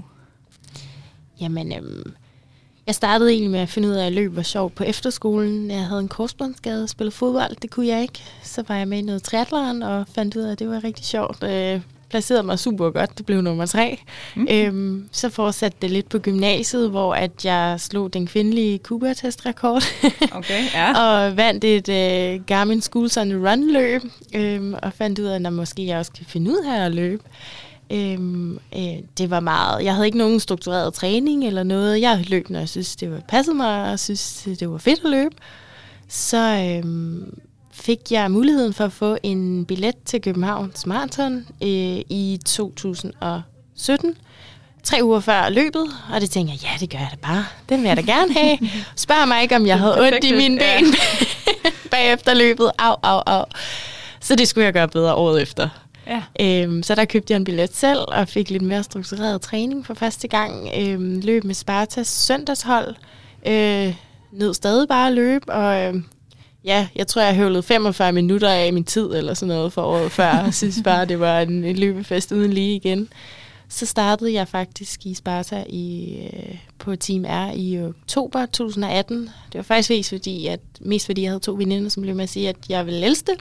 Og jeg har elsket det lige siden. Fedt. så øh, ja så Sådan- din løbekarriere har egentlig heller ikke været særlig lang. Nej. Altså, du er forholdsvis ny og har ikke løbet siden barnsben. Øh, nej, jeg har, jeg har spillet noget fodbold og noget håndbold hele folkeskolen, og øh, jeg var nok mere god til at løbe, end jeg var teknisk i, i, i de to sportsgrene, men øh, ja, jeg har ikke løbet siden øh, sådan alvorligt før slutningen af 2018, hvor at der så kom struktureret træning på, og jeg har rykket mig helt vildt siden. Ja, så har der været progressiv udvikling siden der. Fuldstændig, Ja. og jeg nyder stadig godt af det. Øhm, grunden til, at jeg løber, det tror jeg, vi har, vi har snakket lidt om, det Mm. der med, at det er så fed en følelse at føle, når man presser sig selv til det yderste, og hvad kan ens krop klare, og, og så samtidig med at være social med, med en masse andre løbere, som, som nyder og også at præstere og, og se, hvad de selv kan, og, øh, og så den gode velvære, man får i sin krop ved at Mm. løbe. Ja. Mm. ja. Fedt. Og når man sådan ser dine tider, Nana, og lidt kender dig, og sådan, så, så kan man jo godt sådan umiddelbart komme til at tænke, du er bare sindssygt mentalt stærk. Der er intet, der kan slå dig ud. Men øh, er, der, øh, er der nogle gange alligevel nogle mønstre, som der, at, øh, der måske er knap så hensigtsmæssige for dig, som der gør, at, øh, at du måske øh, kunne gøre noget, som der vil rykke dig endnu mere? Ja, men altså, så kan jeg jo komme med mit mentale problemer og præsentere mm. det her, at, at når øhm, jeg er meget... Altså, jeg kommer til træning, og jeg holder træning, og jeg lader være... Jeg, jeg kommer altid til træning. Pointe, ja. Så derfor, når jeg så bliver skadet, øh, så øh, kan jeg måske godt komme til at negligere den lidt og tænke, ah, det er ikke så slemt, og mm, og så faktisk træne på en skade, hvor man måske burde holde pause. Øhm, og det konkrete eksempel kan være, at øh, da jeg var nede i Tanzania, så forstod jeg min ankel, og det gør jeg tit. Øhm, det er jeg lidt vant til nu, øh, og jeg er egentlig også vant til, at jeg hurtigt kan løbe på den igen. Øh, men den her gang, så kunne jeg godt mærke, at det gjorde måske lidt mere ondt efter løbeturen, når jeg havde løbet på den, end hvad godt var. Mm. Det der med måske at have en smertetærskel fra 1 til 10, hvor, hvor den skal måske ligge på 3 max, når man løber. Min 3'er kan måske også godt nogle gange være en 7'er. Jeg begyndte at lære mig selv at kende i det mønster, men jeg vil have bedre af nogle gange lige at stoppe op og sådan ikke måske træde, træne og hen over en skade. Ja. Har du noget øh, helt konkret eksempel fra Tanzania, hvor du kan sige, okay, du kommer hjem fra øh, klinikken, øh, og du tænker, at nu skal du ud og løbe. Øh, har du sådan en dag, du næsten kan huske, hvor at der, der, der burde du måske ikke have løbet? Øhm, først lige at sige, at jeg er medicinstuderende, ja. så når vi siger klinik hele tiden, det er fordi, jeg har været øh, i, på et klinisk ophold på et hospital i Tanzania. Øhm, og der, øh, ja, der har jeg været sammen med, med seks andre medicinstuderende, og øh, som alle sammen måske løftede en pegefinger på et tidspunkt, lige da det var sket dagen efter. Skal du ud og løbe? Øh, og var sådan, ja da. det var nærmest ikke et spørgsmål. Nej, øh, hvor du satte jeg... i hvert fald ikke selv spørgsmålstegn til det. Nej, nej, det gjorde jeg ikke. Øh, så kom jeg hjem, og så satte jeg spørgsmålstegn ved det, fordi at, åh, den øh, var jo stadig hævet, men, men det gjorde mere ondt end før løbeturen. Ja. Øh, ja. Ja, det tænker vi jo, det er nok altså en problemstilling, som rigtig mange kender det her med, at man er småskadet, men, men at, at man alligevel løber på det. Men i dit tilfælde, der kan man sige, der var du faktisk øh, ret meget skadet, og du har en, en ja, skadeshistorik med øh, din ankel. Altså, ja, ja, øh, ja, ja den, er, den er lidt løs efter noget fodbold en gang, så den forstuer nemt. Øhm, og ja, det sker et par gange om året, og ofte så kan jeg løbe hen over det. det. Med min medicinske baggrund ved jeg jo også godt, hvornår jeg må, men med min stedighed oveni, så kan det godt være, at jeg også kommer til at ikke at lytte lidt helt til det, mm. med at skulle passe på den noget mere. Mm. Men når du så er, at, øh, at du alligevel tager ud og løber på den her skadede ankel, mm. hvorfor burde du ikke gøre det? Altså, hvad, hvilket, altså hvad, hvad fornuften siger til dig? Hvorfor, hvorfor burde du ikke gøre det? Altså, langsigtet, så kan det jo, det kan jo forlænge skaden. Mm. Øh, det kan gøre længere tid om at komme mig over den. Det kan gøre, og det har det allerede gjort, givet noget arvæv, som man, altså, man kan faktisk se det nede på min ankel, den er lidt hævet det ene okay. sted, øh, eller hævet permanent, så lidt større end den anden, fordi der er arvæv dernede. Ja. Øhm, så det er jo en langtidssigtet, øh, altså at skaden kan blive forlænget, og at der kan komme, at den kan blive nemmere ved at blive forstuet igen, og så, så når jeg jo også at tænke, altså hvad hvis jeg en dag kommer til at gøre det så meget, at jeg måske ikke kan hoppe rundt med min familie en dag, jeg skal have en mm. familie, altså hvad hvis, hvis jeg ødelægger den fuldstændig, øh, ja. Ja, så altså worst case, så er det jo, at, at du egentlig får ødelagt din ankel fuldstændig. Altså, ja. at du, og du ikke kan løbe fremadrettet. Mm. Øh, at du bliver nødt til at stoppe din karriere som mm. løber. Øh, ja. Og det vil jo være, tænker jeg, forfærdeligt scenarie for dig også. Ja, det vil ikke være sjovt. Nej. og, og, og hvad er det så, som der gør, at du alligevel tager ud og løber? Fordi altså, du er jo øh, oplyst, du er medicinstuderende, du ved alt om det her, og, men alligevel så tager du ud øh, og løber, en erfaren løber. Øh, ja. Jamen, øh, det er jo det der med, at åh, jeg skal ikke komme bagud i min træning, det duer ikke, øh, jeg skal, skal holdes. Øhm, og det er det der med, at så skal man heller ikke til at planlægge, at om hvad skal jeg så lave alternativ træning i stedet for. Mm. Øhm, fordi at det er så meget inde på ryggraden, bare lige at tage ud og løbe den tur på det tidspunkt, og det kilometer, og det hele er sat, hvor man så med alternativ træning, når der er kun det her ikke så gode træningscenter nede i Tanzania, skal jeg finde en crosstræner der, der, der, der ikke er helt optimal, eller hvad, hvad skal jeg gøre, ikke? Mm. Øhm, og, men det er vel også det her, altså om du altså kommer til at bruge meget mere tankekraft på det, mm. øh, end det egentlig kan gøre. Hvis du bare tog ud og løb den her tur, så øh, er det halvanden time, og så ja. øh, skal du ikke forholde dig mere til det. Nej, det er simpelthen bare at følge de der vaner fuldstændig. Ja. Øhm, og også altså, alternativ træning, man når jo så tænke, at det er lige så godt som løbetræning mm. og sådan noget. Og i nogle tilfælde vil det jo faktisk nærmest være bedre, for ligesom at passe på den, ikke? Den ja. ankel. Ja. Ja. Mm. ja, så hvis vi lige skal prøve at samle op, så står du i den her situation, øh, hvor du så ud og løber øh, på en skadet ankel. Mm. Og det øh, kan give dig nogle langsigtede konsekvenser. Du kan komme til at blive skadet i endnu længere tid. Du kan måske få det hvis det går helt galt, får det fucket helt op, så du slet ikke kan løbe mere. Mm. Og i værste tilfælde, det kan måske komme til at gå ud over, når du en dag får børn, du ikke kan hoppe rundt med dem. Så det er nogle, lang, nogle ret uh, hæftige, langsigtede konsekvenser, det kan komme til at få. Nu skal vi ikke uh, melde for på væggen. Men det, det, det er egentlig ret seriøst. Men, øh, men alligevel så tager du ud og løber, øh, og det gør du selvfølgelig, fordi at du får den her kortsigtede belønning. Øh, det her med, øh, okay, så kan du vinge af, øh, jeg holder øh, min plan. Mm. Øh, du skal ikke til øh, at finde ud af, øh, øh, hvor der er en eller anden cross-trainer nede i Tanzania. Øh, så du får den her øh, her og nu øh, belønning af at gøre det, mm. af at komme afsted. Øhm. Men også, det er, jo, det er jo det, mange rigtig, altså rigtig mange oplever, det her med, at øhm, altså man flygter fra det her ubehag at være i, øhm, som det vil være for dig, ikke at tage ud og løbe. Mm. Øh, det flygter man fra ved så at, øh, at bare tage den løbetur. Så, så skal du slet ikke, øh, så behøver du ikke at være i det her ubehag. Mm-hmm. Øhm, men hvad så, hvis vi nu forestiller os, Nana, øhm, at i stedet for, at du tog ud og løb den her tur, så tog du ned i det her træningscenter, øh, og faktisk lavede noget god alternativ træning. Hvorfor gør du ikke bare det? Bare. Jamen igen, altså det, det kræver lige lidt mere øh, planlægning, og, øh, og det kræver, altså jeg når også at tænke, ah, men det er jo ikke helt lige så godt mm. som løb, men det er det jo nok, altså det, det skal jo nok gå, og, altså, og hvis jeg, hvis, altså hvis man var helt god, så kunne det være, at man bare sagde, nu lægger jeg mig på sofaen. Mm. Altså, øh, men det der med, at jeg er så ikke, så er det ikke så rart at være inde i sit hoved med de tanker der, ikke? Mm. Altså, åh, hvorfor, hvorfor kan jeg ikke bare løbe? Og, og så når man også at tænke, Nå, men hvor lang tid skal det her vare? For det er ikke nogen slutning på, hvor lang tid det skal vare. Skal, hvor lang tid skal jeg lave alternativ ja. træning? Ja, det, eller har det betydning for, om du kan komme til Berlin halvmarathon? Mm. Altså ja. de der længere sigtede øh, konsekvenser. Ja, hvor langt ja. bagud kommer jeg på ja. grund af det her, og i, min, i mit mål mod nogle løbetider og sådan. Ja.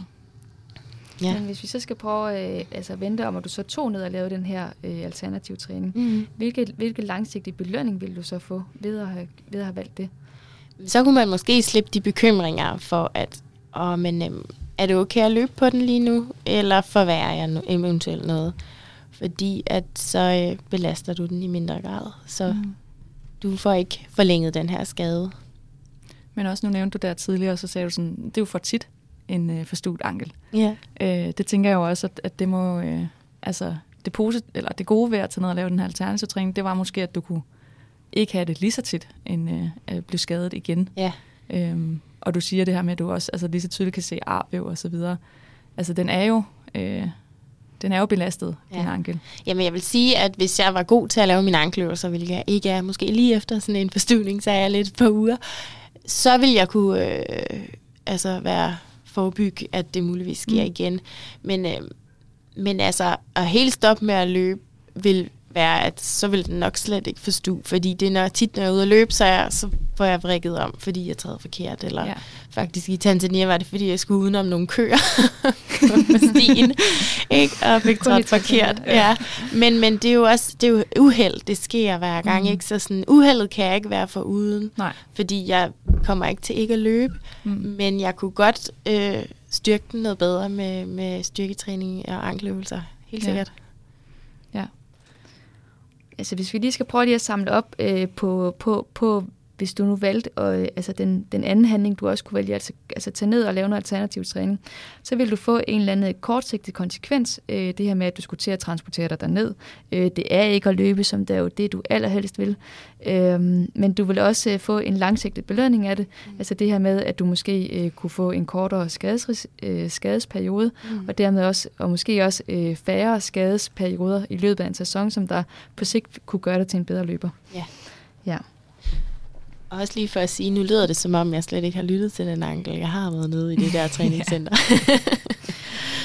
ja, ej, det ved jeg jo. Men nu, det er kun den her ene konkrete situation. Så man laver jo også, altså, det er, den, det er den ene gang, man står og skal egentlig tage et valg. Skal du tage ud og løbe, eller mm. skal du tage ned og træne? Præcis. Nogle gange så tager man jo det rigtige, eller det rette øh, valg, som gør, at du kommer tættere på dit mål om at blive den bedste løber, øh, mm. som du overhovedet kan blive. Mm. Øh, og, og de valg træffer du jo så måske nu tre ud af 10 gange, mm. men kan vi gøre, at du træffer dem øh, oftere, mm. øh, eller syv ud af 10 gange, så er det jo bedre. Ja, øhm, ja så skal det jo også sige, altså det er jo ja. fuldstændig menneskeligt, øh, ja. at at, at man træffer nogle valg, som der, ikke er, som der ikke er mest hensigtsmæssigt. Det er jo ikke sådan, at der er noget, at du er særlig skør eller eller andet. Altså overhovedet. Det er nej, jo nej. så, så menneskeligt. Ja. Og man kan overføre det her til det alle. Altså det er jo lidt ligesom, når man også ligger på sofaen. Øhm, og man skal vælge, skal man ud og løbe, eller skal man ikke ud og løbe? Mm. Altså, der kan man jo finde tusind grunde til, hvorfor skal man ikke ud og løbe? Eller sådan. Så det er jo det samme, øh, uanset hvornår man står i den her situation, så skal man bare blive opmærksom på, jeg har muligheden for at træffe et valg. Mm. Mm. Øhm, så det med at registrere, at du egentlig står i et handlingsrum, eller sådan et spillerum, hvor mm. du har et kort øjeblik, der, der har du lige muligheden for at tage et aktivt valg. Ja, ja. ja. Og nu vil vi jo gerne som din mentaltræner øh, gøre sådan, at du øh, de fleste gange øh, gør det, som der er det rigtige valg for dig. Ja. Og for at du bedre kan styre i retning af, hvad der er det rigtige valg for dig, øh, så er det vigtigt, at du sådan kender til, altså hvor, hvorfor er det egentlig, at du løber. Øh, og senere så skal vi også lige snakke om, øh, øh, hvad, hvad dine værdier er i forhold til løb. Øh, men allerførst, øh, hvorfor, øh, hvorfor løber du så meget? Hvad, øh, hvad driver dig? Jamen, øhm, jeg tror, jeg synes, det er... Altså igen, vi har været lidt, ja, lidt vi var lidt på det, men, men ja. lad os tage den igen. Altså, mm. det, det er så fedt at, at kunne se, hvad, hvad man kan med sin krop. Uh, hvad man kan præstere og, og, øhm, og presse sig selv til. Øhm, og ja, gøre det med nogle mennesker, man holder af, og, mm. og dele den begejstring for løb sammen med nogle andre. Øh, og så øh, få noget struktur, som jeg kunne se, dengang jeg ikke havde struktur. Nå, vi gør det bare. Men få noget struktur, og så se, hvor virkelig meget, man kan flytte sig. Ja. Det synes jeg er super fedt. Øh. Men det er jo super godt, at ja, du, det virker til, at du ja, ved, hvorfor du løber, og hvad, hvad får du ud af at løbe. Mm. Øhm, og det er godt at have gjort sådan nogle tanker om det, fordi så er det nemlig nemmere at have et, øh, altså noget at styre efter, når der ja. man møder de her modgange. Ja. Fordi du ved godt, at du vil blive bedre. Altså, du vil gerne være en bedre løber, og det bedste, du kan ja. komme til at præstere og presse din krop. Mm. Øhm, så nu her, der vil vi faktisk prøve at lave sådan en uh, helt klassisk, uh, meget kort, vi har kortet lidt af her i dagens anledning, mm. visualiseringsøvelse. Ja, ja. Øhm, og det er faktisk også meningen, at I lyttere også kan være med til lige at tænke over tingene her undervejs. Øhm, så vi kommer til at læse den her øvelse op, øhm, så du skal ikke svare undervejs, men uh, så tager vi uh, gennemgår dine tanker bagefter. Så hvis man øh, sidder derhjemme, eller man kan lige sætte sig et kort øjeblik, øh, og så sætte sig godt til rette, og måske lukke sine øjne, så, øh, så læser jeg lige øvelsen op her en gang. Og Henrik er klar, skal det lige ja. sige. Jeg er rigtig klar. det er så godt. jeg sidder med lukkede øjne. det er lige som det skal være. Godt. Forestil dig, at du har vundet et løb, som du har trænet til rigtig lang tid, og lagt mange kræfter bag. Du står op på podiet, og der er nu en person, som skal holde en tale for dig – Hvem er personen, som du allerhelst vil have til at holde en tale for dig? Personen stiller sig nu op og begynder at tale for dig. Forestil dig, at vedkommende siger lige det, som du vil blive allermest stolt og glad for at høre. Hvad siger personen? Hvad ligger personen særligt vægt på, som fortæller dig, at du har nogle egenskaber til at opnå den her store præstation? Hvad er det for nogle kvaliteter ved dig, som personen særligt fremhæver. Tænk nu på, hvad du håber personen ikke vil sige, når han eller hun skal beskrive dig og din løbekarriere. Hvad håber du, han ikke siger, eller den? Godt. Øvelsen den slutter her, og øh, I må gerne åbne jeres øjne igen. Øh, og så prøver vi lige at tage en snak øh, om dine øh, tanker undervejs her i øvelsen. Så fortæl os lige helt klart, hvem, øh, hvem holdt en tale for dig, Nana? Jamen, øhm, det gjorde vores træner, Christian Fris. Ja. Og hvad, hvad sagde han, som du blev glad for at høre, og du var stolt over at høre? Han sagde, at øh, jeg er en meget engageret og, og viljestærk løber, måske egentlig stadig, øh, mm. og, og at jeg er meget positiv og glad, øh, og at, at de værdier gør, at jeg bare nyder at løbe, og han kan se, at jeg virkelig gerne vil mit, vil mit løb og vil mine mål. Ja. Øhm, og og han, jeg tror også, han siger, at, øh, at trods jeg ikke har løbet så lang tid, så øh, har jeg udviklet mig vildt meget, og at mm. der er potentiale for mere. Ja. Mm. ja. Det er som de gode ting, jeg tænker, han fortæller ja. mig. Hvad, øh, hvad håber du på, han ikke sagde? Jeg håber på, at han ikke siger, at jeg ikke er en god holdkammerat. Mm. Øh, selvom det er en individuel sport at løbe, så når vi løber på Team R, så bliver det også meget socialt, og vi er et hold. Ja. Øhm, det vil jeg ikke have det så fedt med, hvis han sagde. Øhm, og, øhm, Og hvis jeg tog al rampelyset. Ja, øh, ja, ja. Altså jo, man må gerne have rampelys, og man må gerne få øh, opmærksomhed for, for sine træner øh, på tidspunkter, men øh, jeg vil også gerne dele Ja, med resten af holdet. Ja. Ja. Og du vil også gerne være, altså den her ydmyghed måske. Altså det er ikke, øh, ja, du, be, du håber ikke, at, øh, at folk ser dig som en, der, der papper løs som Nej, din, øh, ja. jeg tror ikke, det ligger til mig sådan Nej. at prale på den måde. Selvfølgelig Nej. kan man fortælle godt om mine, sine mm. præstationer og sådan noget, men Ja. ja. ja. ja. Men det betyder også meget for dig at være det her, den gode, altså sociale løber også, og, Mm. og, og ja, ja. være i godt humør og bidrage til den gode energi på holdet. Ja. Det gør det, fordi Ja. det smitter jo helt vildt meget den anden vej. Ikke? Ja, Altså, ja. Jeg tror måske også, jeg er lidt en humørløber, så hvis man mm. bare har været super glad og fået Ja. øh, og bare haft et fedt træningspas, så, øh, så ja, det er fedt. Ja. Mm. Fedt. Og hvis vi lige sådan, øh, nu vil vi jo gerne have om den, den her snak til nogle værdier, Mm. øh, som du ligesom sådan lidt, måske lidt kan forestille dig, det er et eller andet fyrtårn, du har øh, ude øh, i horisonten, så du ligesom Mm. mm. ved, at det er det der, du sigter efter, når det er, at du kommer ud i nogle svære situationer. Øhm, så hvis vi lige skal prøve sådan at lave en to-tre værdier, øh, som du ligesom kan holde fokus på, øh, så tænker jeg, at du siger noget omkring, øh, ja, noget omkring med noget stedighed i hvert fald. Ja, men ja, vi har lidt Mm. været inde på den, at ja. Jeg har sådan en stedighed, og det, der ligger nok, indunder der ligger der, at jeg har sådan en, en viljestyrke og stræben i at nå mine mål og min, mine drømme. Det der med at være stedig og presse sig igennem et mega hårdt træningspas og flytte sine grænser, ikke? Altså, øhm, og ja, det tror jeg, at stedighed er nok det rigtige ord at bruge på det. Mm. Mm. Øh, og for at presse sig ud, i, over sit, øh, ud over øh, hårde træningspas og, og ja, Ja, Kunne nå nye mål, Ja, lige Altså, præcis. ja. Og for at blive den bedste løber, som Ja. du, altså som måske er det øverste mål, altså det Mm. allerbedste, som du kan blive, Ja. det, det bliver du ved at have den her stedighed også, Ja, øh, ja. for at kunne presse dig selv og stille op til Ja. træning hver dag. Og, ja. Ja, og det kan også samtidig være sådan en målrettethed, ikke? Mm, For at, mm, ja. nå, men altså, selvfølgelig følger vi træningsprogrammet, Ja. og man med spiser ordentligt, sover ordentligt, øhm, øh, bare for at være fuldt optimeret, ikke? Ja. Altså, øhm, og det er tit det der med, at ja, man kan have en målrettethed, men man kan også godt ligge på sofaen og tænke, åh, jeg vil gerne det her, og det vil gerne det her. Men man skal ligesom også ud og i gang, ikke? Og det er nok sådan den stedighed, jeg har. Så det er sådan, ja, de ja, to så ting. En værdi i hvert fald kunne være stedighed. Ja, Øhm, og nu er du selv inde på det her med at være målrettet. ja. Det, det tænker jeg, det har du nævnt et par gange også, øh, at det måske også kunne være en, en anden Ja. værdi for dig, Ja. øh, som du lige beskrev det. Ja, de hænger lidt sammen Ja. der. Er der noget, som du tænker, sådan noget, som måske også, noget du egentlig bare gerne vil styre efter, eller noget, du tænker, det, det vil du egentlig også gerne have med dig som løber? Eller noget, der har Øhm, betydning for dig? Ja, øhm, helt sikkert, og også for at altså, gå videre med det her eksempel, vi har sat på mig, Mhm. mm. at det er måske en meget god idé, at, at jeg viser lidt mere sådan omsorgsfuldhed for mig selv. Altså sådan, fordi at du kan godt tage den fri dag, du kan godt ligge på sofaen. Ja. Øhm, fordi hvis jeg har den her stedighed, der kan presse mig ud over Mhm. øh, en smertegrænse, som måske... i godt og ondt. I godt og ondt, ikke? Ja. Altså, den er tre, men min den er egentlig syv, måske, ikke? Ja, altså, ja, så ja. sådan den der med at, at vise mig selv en omsorgsfuldhed med, at det er godt, at du lige Mm. ligger på sofaen i dag. Ja. Øhm, agtigt, ikke? Ja. Jo, og have Mm. den for sig selv. Altså det vil du også, for at blive den bedste løber, så vil du egentlig også gerne give dig selv noget omsorg. Ja. Ja. Ja.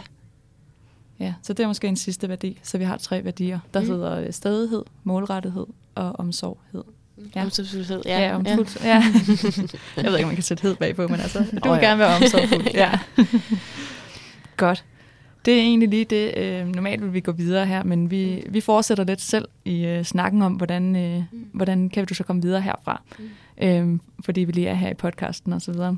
Så tusind tak, fordi du vil dele dine tanker og følelser, og du kommer lige lidt på banen her til sidst igen, øh, Nana. Men vi tager lige en snak kort øh, om, hvordan man så kan komme videre herfra. Øh, ja, hvordan man så kan håndtere de her, når man står i det her valg, hvordan kan man så håndtere øh, det mest hensigtsmæssigt. Øh, ja, så øh, når man står her, og vi snakker om, at det der med, om man skal tage ud og løbe, eller man ikke skal tage ud og løbe, der har man så det her lille handlingsrum, som jeg snakkede om tidligere. Øhm, og der, øhm, der skal man passe på det der med, at man ikke bare har nogle automatiserede tanker, øhm, som man bare øh, slet ikke øh, tænker over, så man ens handlinger også bliver automatiseret. Altså vi kan ikke forhindre, at de der tanker bare kører, ja, jeg skal ud og løbe, og selvfølgelig skal jeg det, jeg skal følge mit program osv. Men vi kan godt øh, øh, forhindre, at vi ikke bare laver nogle handlinger på det. Mm. så man ikke bare laver automatiserede handlinger. Og der kan man blandt andet det her med, at øh, de her, altså det kan man sige lidt, at man er mindless, altså at du ikke tager stilling til dine handlinger. Hvorimod man meget hellere over det at være mindfulness og være mindful, øh, så man kan træne igennem det her mindfulness. Det er at blive bevidst om, hvad sker der inde i din krop her nu, øh, og være opmærksom på det, altså i nuet. Øh, og der har vi øh, nogle øvelser til, hvordan du kunne træne det. Hvordan kunne du blive øh, bedre til at registrere dine tanker og følelser. Mm. Og sådan helt simpelt, så kan det være sådan noget med at øh, lave mindfulness, altså øh, have fokus på dit åndedræt, man sidder og fokuserer på det. Og så vil der altid komme tanker og forstyrre. Øh, det vil der gøre. Øh, men så det her med at registrere de her tanker, åbent og med accept, øh, men måske ikke gå ned i dem, bare registrere, at de er der, og så lade dem køre videre. Øh, det kan man meget sådan, det her billede, man tit bruger på, at man kigger op på en himmel, og så er der nogle skyer, der bare svæver forbi. Det er ens tanker. Man skal ikke gå ind i dem, de svæver der bare. Men de er der. Mm. Øhm, og man kan faktisk også træne det i dagligdagen, for at man ikke, øh, det her med, vi snakker om, at man skulle ske starte på et step, hvor det ikke er i træning eller i konkurrencen. Øhm, så det kan være sådan noget med, når man spiser. Øhm, være opmærksom på, når, hvilke dufte er der ved det, når du tager en bid, hvordan føles det i din mund. Altså blive helt mindful i at være til stede i nuet. Mm. Øhm, det kan man træne på den måde. Og når man så bliver god til at registrere de her øh, tanker og følelser, som du får, når du står i det her spillerum, der er, når du skal vælge, om du skal tage ud og løbe, eller om du skal øh, lade være, eller lave alternativ træning. øh, ja, så, så står du i den her session, og så vil det være lettere at træffe de her valg, øh, som jo så skal stemme overens med dine værdier, øh, for at du bliver den bedste løber, som du overhovedet kan blive. Øhm, og der kan det nemlig være en øh, fordel at dele de her tanker op, som du har, som du har fortalt os om, i nogle forskellige øh, kategorier. Mm-hmm. Ja. ja, det kan eksempelvis være, at du... Øh, øh, altså at, at du ligesom prøver at, altså at, at, at få sat de her, de her tanker og følelser i nogle kasser. Øh, så vi har lige lavet øh, en, øh, en, øh, en kategori til dig, Hanna, ja. som vi kalder for præstationsdronningen. Ja, og hun, øh, hun, øh, hun repræsenterer det her, øh, du skal tænke det som, at hun står op på din skulder, og så står hun og siger til dig, Anna, hvis du ikke går ud og løber nu, når du står dernede i Tanzania, din fod er hævet, hvis du ikke går ud og løber nu, så bliver du aldrig en god løber. Du kommer til at løbe skidt til Berlin, og når du kommer hjem, så kan du slet ikke løbe øh, på Timær mere. Eller alle de der ting, mm. øh, som der virkelig øh, er, er ubehagelige. Øhm, men du kan sådan, øh, det vi sådan skal have dig til nu, det er jo sådan at få dig til øh, at frigøre dig fra sådan en, sådan en som hende. Mm. Og en øvelse, det er det, det er, at du kunne øh, forestille dig, at du øh, kører en bus. du er buschaufføren. Det, ja. det gør man jo tit. øh, og så kører du så derud af, øh, og så kan du se ude i vejkanten, der står et eller andet. Og det er så hende her, øh, frøken præstationsdronning. Og hun stiger på bussen, og nu begynder hun, og hun sætter sig allerlængst frem i bussen. Og så begynder hun ellers bare at knæve dig ud af med alle de her rigtig dårlige tanker øh, og følelser, som der du kan få. Eller som der der kører dit hoved. Og hun, hun plapper bare ud af. Ja, og du skal jo køre bussen, så du skal blive der. Ja. ja. Der, du har ikke noget valg. Men du kan så, øh, der er tre forskellige måder, du kan håndtere hende på. Et, du kan vælge at tage diskussionen op, svare hende igen, bruge al din energi og fokus på at diskutere med hende. Mm. To, så kan du vælge øh, at sætte hende af, og når du sætter hende af, det er det samme som, at du, øh, at du, øh, at du øh, tager ud og løber. Øh, ja. Fordi at så, øh, så, øh, så slipper du for hende, hun er, hun er væk. Mm. Øh, så, så, øh, så fik hun der ligesom øh, kørt i den retning. Mm. Eller tre, øh, ja, tre, det er så, øh, altså fortsætter du med at køre, du har styr på vejen, du har fokus på dit øh, mål, er det jo sådan et overført betydning. Du har styr på, hvor skal du køre hen. Hun vil stadigvæk øh, snakke og forstyrre dig i baggrunden, men du vil ikke, øh, hvad hedder det, øh, du har ikke opmærksomhed på det. Du, du vælger at, øh, at, at blive fuld fokus i, øh, på din rute, og der du skal køre hen.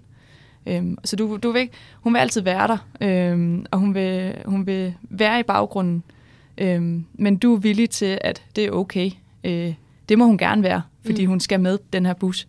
Men du, du tager den handling, som er god for dig. Ja. Øhm, ja, og du styrer imod de her værdier, du vil være målrettet, du vil være stedig. Og du har også den her omsorg for dig selv. Og det, så, så derfor skal du lave altså den her vej, eller du skal tage den her vej mod at måske lave alternativ træning den her dag. Ja. Mm. Så ligesom en, altså en, øh, en, en, øh, en måde for dig, hvor du, hvor du refokuserer øh, på dit på dit fokus og dit mål og på dine værdier, så du ligesom kommer tilbage til, okay, mine værdier, det er det her, det er det her, det jeg skal gøre. Ja. Så vi vil rigtig gerne have dig til at tage den øh, tage handling 3 her, Ja. Ja. hvor du holder fokus, men hvor du, hvor du hører, hun sidder og plapper, men, men du, du, øh, du, Ja. du, øh, du laver ikke en handling efter det, hun siger. Jeg anerkender, hun er der. Ja. Lige nøjagtigt. Ja. Ja. Og også, at du ved, at du har de her værdier at styre ud fra. Mm. Du ved, at du vil gerne være målrettet. Og hvordan er du målrettet for at blive den bedste løber?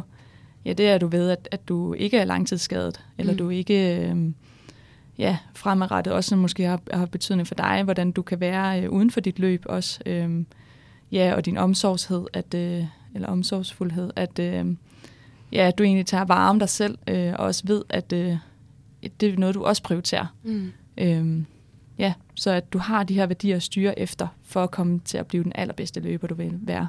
Ja. Nå, så skal vi lige her til sidst, så øh, måden til, at du kan øh, jo træne det her. Det er jo mental træning, det hedder træning. Ja. Ja. Øhm, så øh, den her udfordring, det kan man jo træne, ja. når du står i det her handlingsrum her. Øhm, og der har vi jo, hvis vi nu skulle lege, at vi ses igen i næste uge til vores næste session. Mhm. Øhm, det kan vi sagtens gøre. Det lyder godt. øhm, men øhm, så, øh, så skal du lave en lille øvelse. Ja. Øhm, og det skal være, hvor vi udfordrer dig med, at du egentlig øhm, skal prøve at være lidt i det her ubehag, Mhm. og prøve at træffe det rette. Og det kan godt være, at du ikke træffer det rigtige valg, at du ikke, øh, det kan være, at du kører ud af sidevejen og sætter hende af, og tager ud og løber stadigvæk. Mm. Men nu udfordrer vi dig. Mm. Øhm, så inden vi ses næste gang, så skal vi øh, lige finde en løbetur, hvor at, øh, der må du kun løbe halvdelen af det, du har planlagt. Ja. Og du må ikke kompensere ved at løbe flere kilometer dagene op til eller efter. Og du må heller ikke lave alternativ træning Ja. som udover. Ja. Så hvis vi siger, at du har en øh, 15 km eller en 16 km tur her, så må du kun løbe 8. Hvad tænker du om det, hvis det var en morgen, du skulle gøre det? Jamen, øhm, først så det der med, oj, så skal jeg lige ud og ramme, hvad der er planlagt ikke, i træningsprogrammet. Og det ja. er sådan lidt ubehageligt. Øh, at, det, at det er okay øh, i forhold til, at min træning bliver den god nok. Øh, og, øh, og så fordi, at det er meget god træning, ikke? At, at kunne ikke nødvendigvis fuldstændig holde sig til programmet, fordi man skal jo også kunne mærke sin krop undervejs i, når man, når man løber så meget, at Mm. efter et Berlin halvmarathon, så har man måske også bare brug for, at der er lidt færre kilometer. Øh, også, og man, også når det ikke er planlagt ind. Ja, fordi Øhm, nu skal vi jo ikke tænke, at det er mm. planlagt, at du skal løbe Nej. hver. Det skal være en helt almindelig Ja. uge, hvor du Ja. egentlig skulle have løbet det her. Ja. Vil det være let for dig at lade være? Nej, Nej. det tror jeg ikke, det vil. Nej. Øh, og det er jo derfor, det skal trænes, ja. Ja, fordi nu, nu altså, udfordringen skal være, den skal ikke være let, men den skal være sådan, det er et lille ubehag. Mm. Så Mm. vi vil heller ikke starte med at sige, du skal ikke løbe i morgen. ja. Fordi den vil være sværere, ikke? Eller Jo, det vil ja. den helt sikkert. Du det der skal med- ligge på sofaen. Ja. Ja, Ja. den Du skal ligge på sofaen. Ja. Ja. ja. Så med at starte i nogle step, hvor man måske kan prøve at, ud, altså prøve at være, altså tænker du, du vil kunne, hvis du så inden her løbeturen, vil du tænke, du oplever nogle af de her tanker og følelser, som du har øh, ved de her ture? Altså tænker du, det kunne trænes der, eller det vil komme dukke op i dig?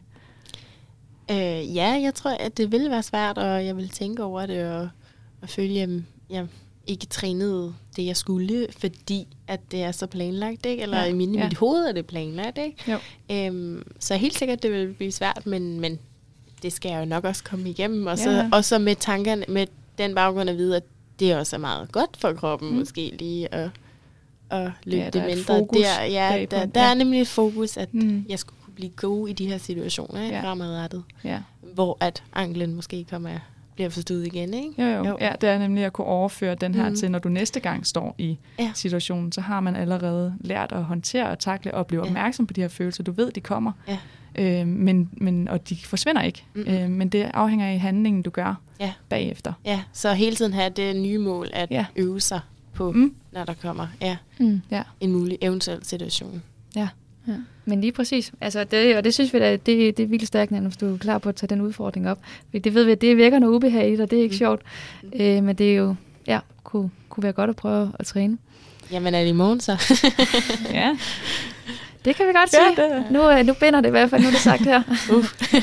ja. Men jeg tænker egentlig, altså det her, Det er det det. er en øh, klassisk øh, første snak, øh, og det er jo taget ikke, øh, det kom godt i dybden, men, mm. Men man vil også typisk komme langt længere i dybden. Mm. Øh, og så skulle man jo arbejde videre her, hvordan man kunne træne nogle forskellige ting, for at du kan træffe det rigtige valg for dig. Øhm, og det her med, at man står overfor, at man har et handlingsrum, det er jo i mange situationer, og mange andre løbere, der også kender til, og det kan være, ja, det her, når man øh, træffer valget om at gå ud af løbet, mm. det er fuldstændig ikke den samme situation, men de samme, man skal blive opmærksom på, hvad sker der inde i en, når det mm. er. Mm. Øhm, hvad sker der inde i en, når man skal ud øh, på løbeturen i forhold til at ligge på sofaen? Altså den helt anden, øh, den anden kategori end dig, øh, der hvor man har svært ved at komme afsted. Ja.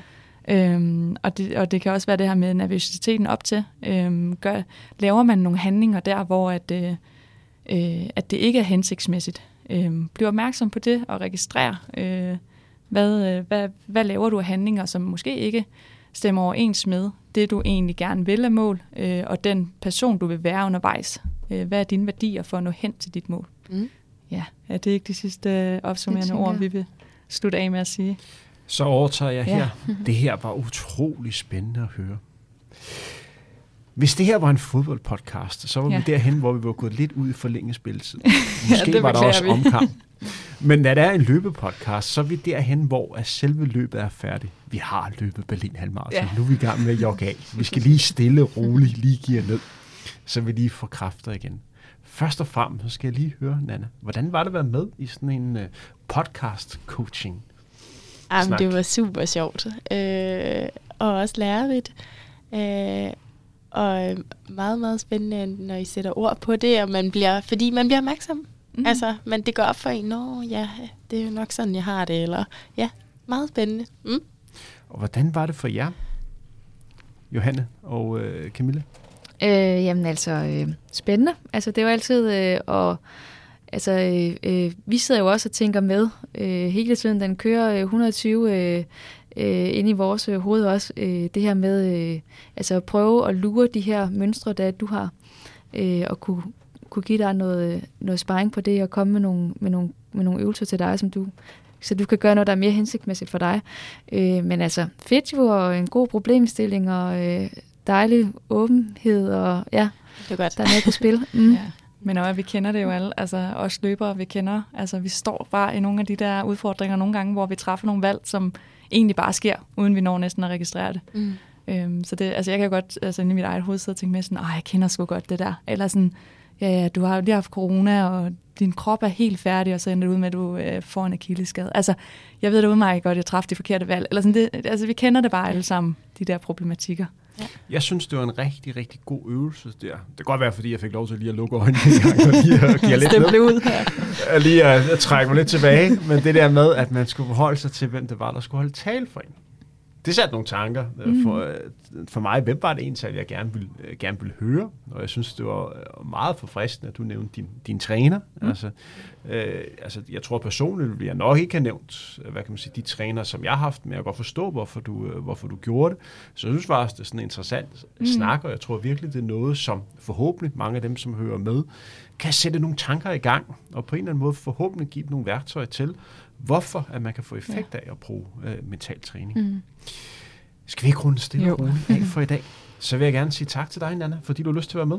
Jamen øh, selv tak. Og fordi du har lyst til at dele dine problemstillinger med vores kære lyttere og vores to mentaltrænere, Johanne og øh, Camilla Brisak. Mm. Hvis man gerne vil vide mere om jer, hvordan får ja. man så kontakt til jer? Ja, vi har vores øh, Instagram, øh, der hedder Mental Atlet, og så ellers så har vi også vores hjemmeside, www.mentalatlet.dk, øh, hvor man skal være meget velkommen til at, øh, at tage kontakt. Øh, ja. Vi tager både ud og, øh, og, og besøger klubber, men vi laver også individuelle forløb. Så øh, Og vi, hvis det, altså, vi svarer altid på spørgsmål. Man må stille alt det, man vil. Altså, der er ikke noget, øh, man er altid velkommen til at skrive til os. Ja. Og med den opfordring til, til jer, kære lytter, vil undertegne Henrik Thiem gerne lukke luk ned for i dag. Det her var Frontrunner. Tak fordi I hørte med. Du har netop hørt en udsendelse fra Frontrunner bragt i samarbejde med Saucony. Tak fordi du lyttede med.